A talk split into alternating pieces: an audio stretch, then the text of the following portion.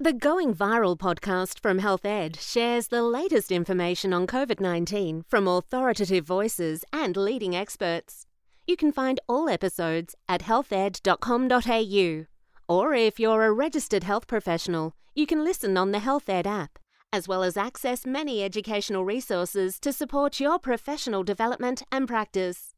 Health Ed's face to face seminars are starting up again in 2022. And we hope that you will be able to join us for a day of high quality learning with a lineup of great speakers and important topics in women's and children's health. I'll be chairing a number of these events, and I look forward to seeing you there. Register at healthed.com.au. Hello and welcome to Health Ed's Going Viral. I am Dr. David Lim. It is Thursday, the 15th of September. In this COVID update, Associate Professor Nigel Crawford will present the most recent COVID developments, including the Omicron booster, the latest ATAGI decisions, such as the Moderna baby dose, and Novavax for teens. He will explain the new variant vaccines and whether or not we should mix and match boosters and spend some time forecasting the next wave.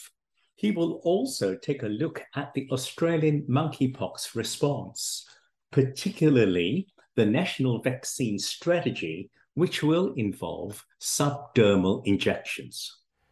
Thanks to Health Ed for the opportunity to present again today. My name's Nigel Crawford, and um, you can see from the right of the slide we've got the coronavirus, but I'm not just going to, going to give a COVID 19 vaccine update today. I'm going to touch base on a few other vaccine preventable diseases today as well, which I think reflects where we are in the pandemic. So, just starting off with my declarations of interest, I am the head of the RCH Immunisation Service and also the director of SAEFVIC the Victorian Vaccine Safety Service based at MCRI and the current chair of ATAGI. And this presentation reflects my own views and not necessarily those of my affiliations. I have no industry declarations. So the topics I'm going to cover today include, as mentioned, the COVID-19 vaccines and the newest part of the program, looking at the under fives.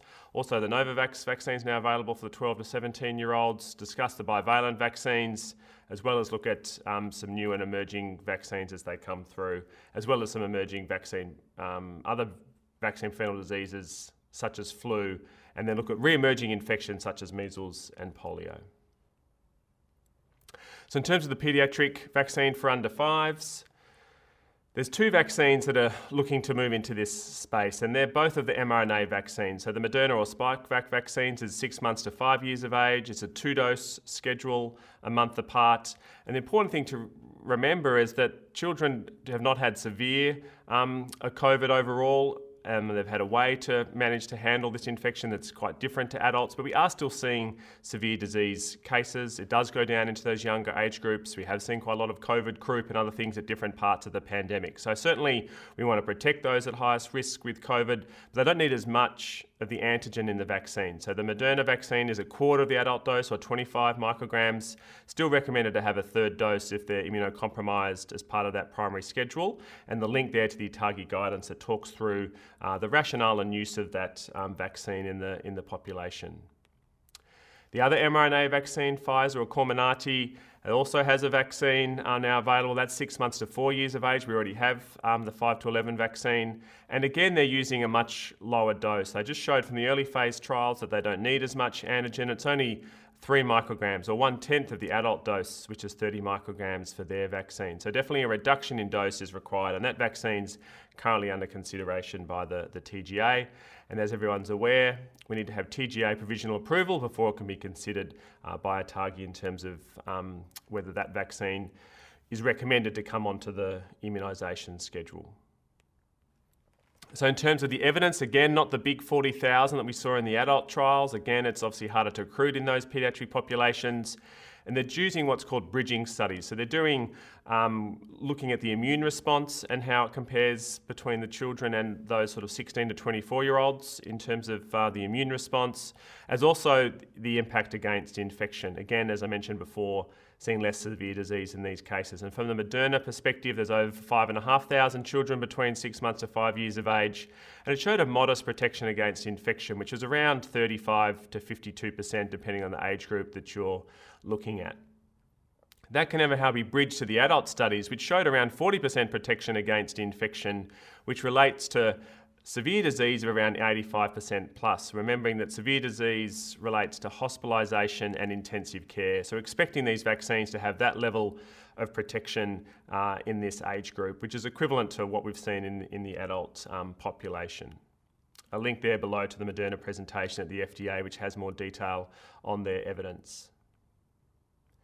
So, in terms of the recommendations, it's really back to the main um, premise of the program remains protection from severe disease. We know the vaccines have really been holding up well in terms of that protection, both from the original strain, and we'll talk to some of the newer formulations that are now becoming uh, available but it's really trying to prevent severe disease. So therefore, it's back to the list of those that have a risk of more severe disease. Some of which was seen historically, um, initially in the studies from the UK, but also our Canadian colleagues have recently looked at all their hospitalisations from COVID and showed that it's really this list of conditions are the ones you need to optimise protection for. So it includes those um, on immune suppression or have immunodeficiency, including those have cancer, who still require that third dose as part of the primary schedule, as mentioned those who've had a transplant or specific um, T cell therapies, complex congenital heart disease, structural abnormalities of the airway or chronic lung disease, clearly very important for COVID, type 1 diabetes, and also very importantly, chronic neurological or neuromuscular conditions,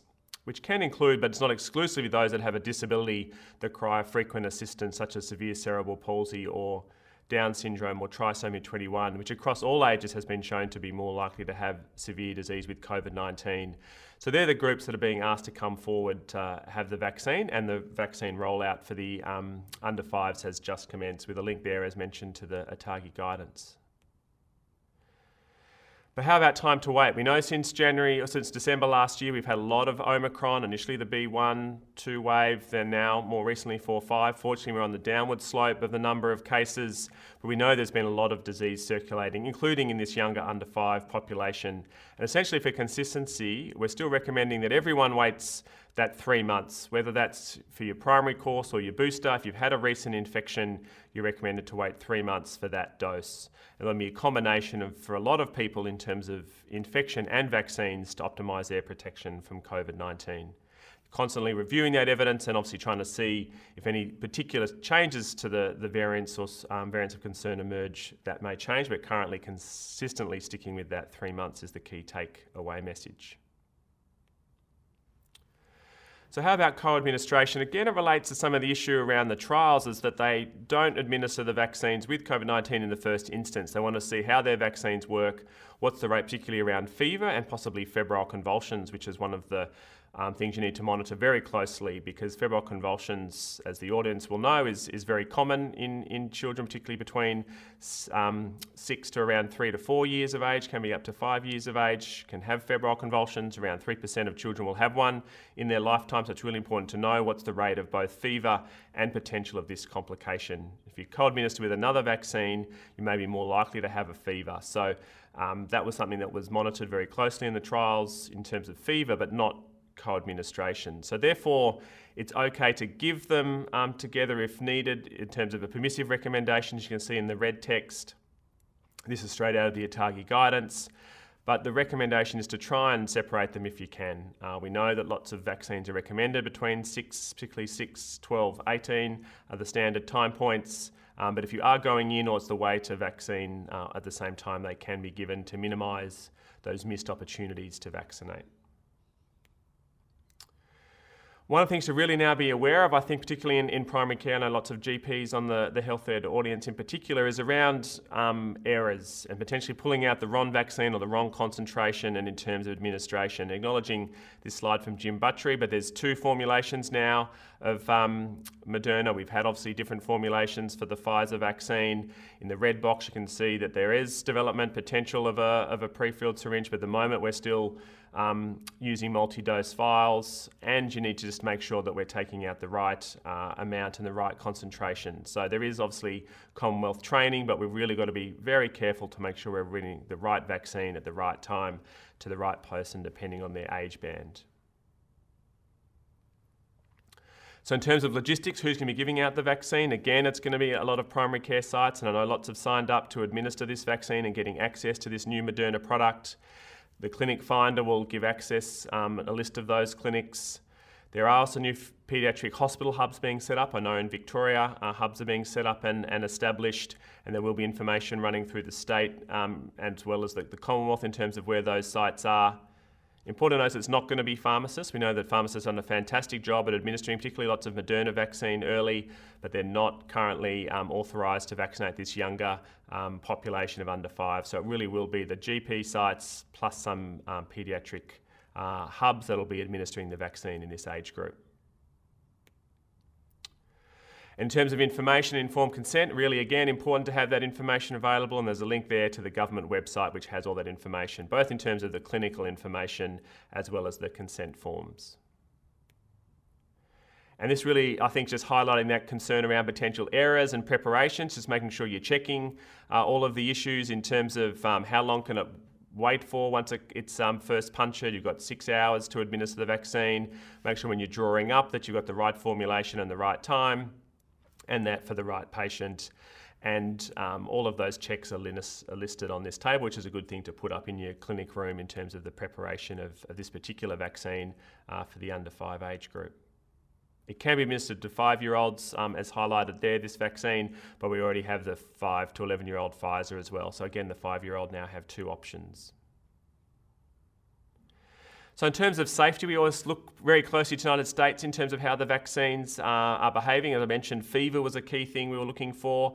There were um, quite a number of fevers reported in the in the clinical trials, but very few febrile convulsions. And looking at the studies from the US, they've published um, already this at their ACIP public um, presentations in, in early September you can see they've given a big volume of vaccinations. So they've already given 1.5 million, and actually both vaccines are, are licensed uh, in this age group in the US, and they rolled out both vaccines. So Moderna and Pfizer, you can see there significant numbers, and importantly, no reports of myocarditis. So uh, we certainly have seen myocarditis, particularly in the um, adolescents between 16 and 17 males, the highest risk, but it has been seen across both genders, particularly up to 25 years of age but less seen as a background rate in terms of children. We saw very few cases in the 5 to 11 and currently no reports. Acknowledging this is predominantly dose one, but essentially very few serious reports in the US. You can see on the um, panel just inside, it's only been 19 overall serious uh, events over 1.5 million administered with their passive surveillance system. So very happy with the,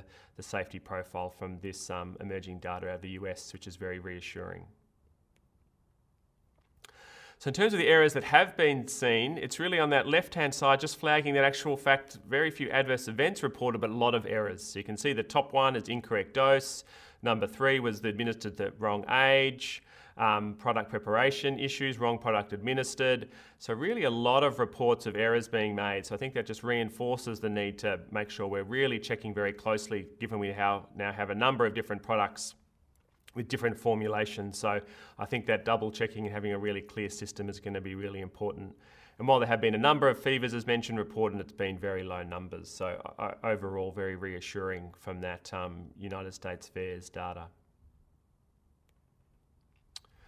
So moving now into the variants of concern, I guess this is a bit of horizon scanning. You know, where are we next in terms of the pandemic? And again, see everyone watching very closely the epidemiology. And as you recall, at late last year, as the Delta wave was subsiding, we weren't expecting another wave to emerge in terms of Omicron, which obviously emerged initially out of um, South Africa and then rapidly spread around the country. And you can just see here on the right hand side, it's just that antigenic map of where the um, strains are sort of emerging from. So Wuhan's in the middle there, the original strain, ancestral strain, Delta just below it. Omicron came a little bit unexpected, a little bit distant from that location. You can see BA1, BA2, uh, the next wave, and then 4 five further down that ladder or that tree. So the question is going to be, are we going to see further evolutions of the Omicron uh, variant into six, seven or further down, or will other strains potentially emerge? So again, not trying to say we're necessarily going to have a, another wave, but it's um, certainly possible that there will be changes, and that's why it's so important to continually monitor the international situation, seeing how vaccines are working and what their breadth of protection is um, over time. There's lots of international efforts to look at the new formulations. So obviously, as I've mentioned earlier, the ancestral, these original vaccines, majority of us have, have had really high 95% coverage in particularly 16 and over around the country, at least two doses. Many have also had the boosters over 70%, have been protecting us from severe disease, and they're really holding up well out to six um, months to eight months in terms of severe disease. What the companies have done is they've gone to look at can they have new formulations that include the new variant. So um, both Moderna and Pfizer, the mRNA vaccines, are well established to do this quite quickly. And the original plus Omicron BA1 vaccine has um, already been reviewed um, by the TGA uh, and has been provisionally approved. So there's con- considerations of these variant vaccines, and this is just a link to the ATAGI weekly summary, which is available and, and brings up some information about what's being discussed still in our in the weekly uh, meetings at ATAGI. So definitely considering this vaccine and, and how it might fit into the mix of our current recommendations. But it's not just uh, Omicron BA1, there's also original plus Omicron BA45. And again, lots of people in the audience will have been watching what's happening in the United States, and the FDA have provisionally approved, and ACIP are keen to use these vaccines. Again, a little bit further down the Omicron tree, it is our most recent wave. But we really want to have breadth of protection from these vaccines, which they do appear to be showing just at the moment. So it's really important to still have that original component in there, and hopefully these vaccines will continue to maximise protection and be have us well prepared for whatever might be coming next. But again, all these formulations will be reviewed as they go through TGA uh, approval processes.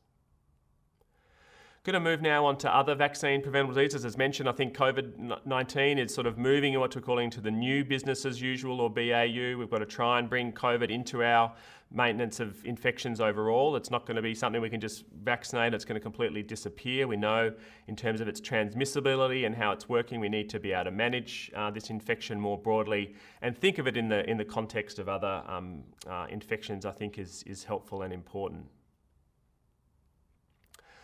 So I think looking at what's going to happen in the northern hemisphere, again, we're obviously watching across the different countries what's um, emerging, and we know that the northern hemisphere have been watching Australia and us um, other countries really closely because they're trying to see what might be coming for them. So again, some of the drive, we know that the um, uh, bivalent vaccines have already been recommended in the in the UK, and they're administering them already as part of their autumn kind of rollout before they move into their winter. The US, obviously, again, very keen to have these new formulations. But how about flu? Well, in terms of flu for us, you can see in the red line there, that's the flu numbers of notifications. So it came hard and it came early this year. So the infection started to emerge in April, and by May, we'd had a really high peak, much earlier than our usual later kind of July, August time. And you can see there, the 27 and 2019, we still had significant um, flu years, obviously very low in the in the pandemic, and essentially nothing, you know, in 2021. But um, as we're in in the lockdowns in in particular, and there wasn't really flu circulating because of all the border restriction closes seen internationally. So really one of the first countries to see a big high flu season uh, as we came out of the, the pandemic restrictions.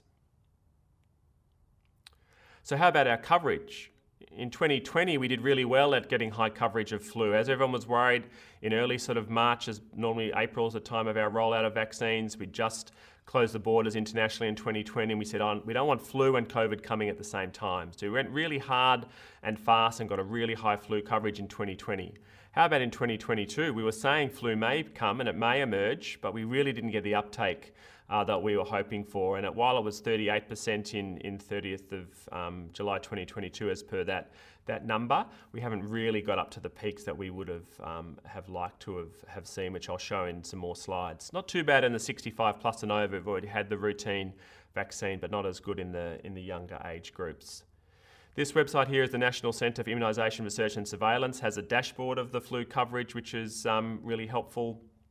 And this one here is just comparing the, the flu coverage um, in the under under fives. So this is a group that's fully funded to have the vaccine. As mentioned, it was nearly 50% in 2020. In 2021, it was um, just over 20% when there's no borders open, but we only got up to 30% uh, coverage in 2022 despite such high coverage. So I've touched on earlier um, this um, presentation in terms of COVID, and while it's a relatively um, less severe disease in children, we do have hospitalisations and severe cases. With flu, it's the opposite. We know that those in over 65, particularly under fives, are much more likely to be hospitalised, and definitely my hospital at, at, RCH in Melbourne, we had multiple admissions, uh, both to hospital intensive care, and we really want to optimise protection of, of children with flu vaccine moving forward. So, how about other emerging infections? I just want to touch base now on a couple, particularly polio and and um, and measles. And polio is something that's obviously close to being eradicated, but not quite. So, there has been a global initiative through the WHO to try and eradicate polio through vaccination. Um, smallpox is the only uh, infection that's been truly eradicated through vaccination, but polio is a very close.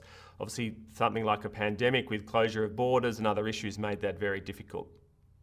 In terms of um, surveillance or emergence, we know that Israel, which had a very high rate of vaccine coverage during inactivated polio, the intramuscular vaccine, saw that with all the disruptions in Syria, with the sad war and situation there, that obviously coverage with vaccines went down. They started seeing cases of um, polio in Syria and then in the wastewater of, um, of Israel. And they managed that by actually adding an oral polio vaccine to the schedule.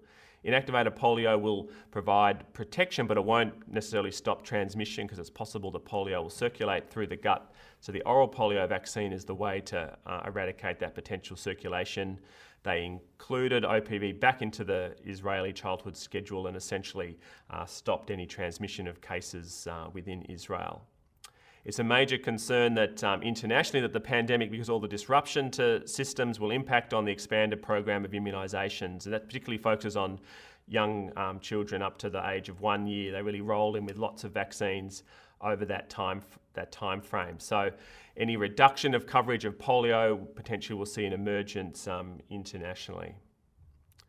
And unfortunately, this has already happened. So people may have seen this come out in the media last week uh, in terms of a state of emergency for New York. So again, this is not just in countries that are, are, covering EPI. These are in countries where there may be a little bit of reduction in terms of that routine schedule. We know New York was hit very early on in the pandemic with the severe wave and disruption to their um, overall system and coverage. And they have started to see polio in wastewater. So they're trying to think about how they can manage that in New York. And I think something all of us internationally, including here in Australia, need to be starting to think about.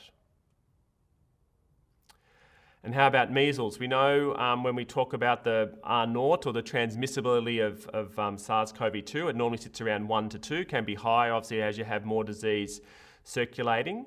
Measles is around 15 to 18. So for every one person infected, they can infect another 15 people. And this has always been part of our public health response. If someone flies into Australia with measles on an airline, the chance of someone else on that flight getting measles is extremely high because it's so transmissible.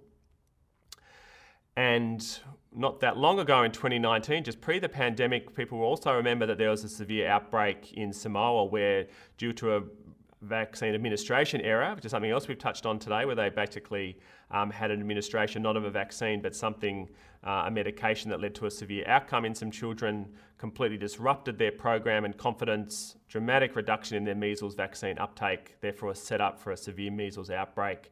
And um, as mentioned here, there's over 76 children died in, in Samoa because of that infection, as well as the morbidity from those that have survived. So, if you do see a dramatic reduction in measles coverage, it really can go through a population uh, extremely rapidly with the morbidity and mortality that's associated with measles, which can include you know, brain inflammation as well as pneumonia and other severe effects. So, measles, certainly from a childhood perspective, a really severe infection, but can also infect uh, adults as well.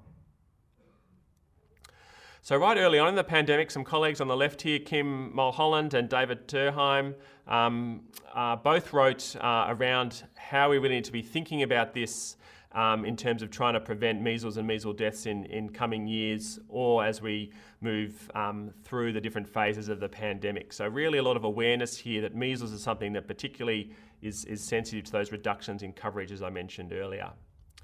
And as I've um, been flagging, this has already been seen where there has been a measles um, surge in, in Zimbabwe and Africa. There was some um, uh, loss of confidence in terms of some anti vaccine sentiment, some of which has been driven by COVID 19, can flow over into other vaccines. So, really maintaining confidence in our vaccine program, making sure we're communicating the rationale for the vaccines, closely monitoring their safety and communicating is extremely important because here we've seen uh, a drop in coverage um, and therefore significant measles outbreak. And I think this is something we need to be thinking of um, globally. So in total global lessons, just want to finish off. This is my um, last, second last slide. Just, um, I was fortunate enough last week um, to be in Israel. I was part of a public health delegation led by the Doherty um, Institute here in, in Melbourne, um, part of the University of Melbourne um, infectious disease uh, group, helped facilitate a, a, group of people to go over to Israel and just um, reflect a little bit on the lessons that have learned. Everyone will recall that um, they were extremely quick to roll out the vaccine in, in Israel. They had early access um, to the Pfizer vaccine and shared their data, uh, I think was one of the key things. So really that sort of can-do attitude, which we also have here in Australia, is a real key of our, the lessons learned from Israel that extremely rapid innovation, both in terms of delivery of the vaccine as well as um, getting ready for any cases that may come through with COVID 19, and a flexibility that allowed them to both obtain that data, publish it, and therefore help guide um, lots of the rest of the world in terms of their vaccine and ad- advice and administration. I certainly know from the Australian perspective, we've learned a lot um, from what happened in Israel. Not everything went perfectly, and um, I think the same can be said of Australia. So there's things that we've done well, things that we can improve and those global lessons to help all of us move into what's now the new business as usual or COVID becoming part of our vaccine preventable disease landscape is, um, is going to be really important. So, again, lots of um, opportunities to reflect and, and think about how we can um, improve and move things forward uh, um, in the coming months and, and years ahead. So just a few take-home uh, messages just to, to wrap things up. So um, I think one of the highlights now, as mentioned, is that we do have vaccines, COVID-19 vaccines across the life course. No plans at the moment to have vaccines administered to children zero to six months of age. They'll rely on maternal vaccine protection. So maternal vaccine, again, very safe and important way to protect pregnant women who can get severe COVID and protect their infants. Um, so we do have vaccines that are available um, just from this week more broadly from six months and over, which is, uh, which is fantastic. And to think where vaccines have helped us get to in terms of managing the pandemic. A little bit of focus around errors. So, again, those um, who are administering vaccines, either yourself or through your clinics, really have to be really extremely diligent about minimising the risk of errors and communicating that with different strategies is going to be important. And we need to bring this into our new business as usual activities. Again, I've sort of pushed on this point a little bit. We do have to think not just of COVID, but of vaccine preventable disease more broadly and try and make sure that we've strengthened the systems. We've put so much effort into um, helping to manage COVID 19. Let's make sure we keep those good things we've developed moving forward and really strengthen the system for infectious disease um, management more broadly. There's other concerns now emerging regarding other vaccine preventable diseases which were predicted um, might occur, and they're certainly coming to pass. We've got to think about how we can uh, manage those conditions. That includes optimising flu vaccine uptake, thinking about polio, measles, and really optimising protection with all our um, vaccines that we have available. And while there's been a global uh, pandemic, some of our experiences have been unique in terms of how we've managed our borders. For example, in Australia and New Zealand as a big island, but other things are, are, very much shared. So I think it's going to be really important just to reflect a little bit on how we can learn from what's happened internationally as well as here locally and support each other through the next phase of the pandemic. So again, thanks um, for the opportunity to present, and um, I'll finish there. Thank you. Just a quick reminder as we wrap up to encourage you to register for the next webcast, where you can always catch a high quality lineup of speakers and topics that Health Ed has put together for you.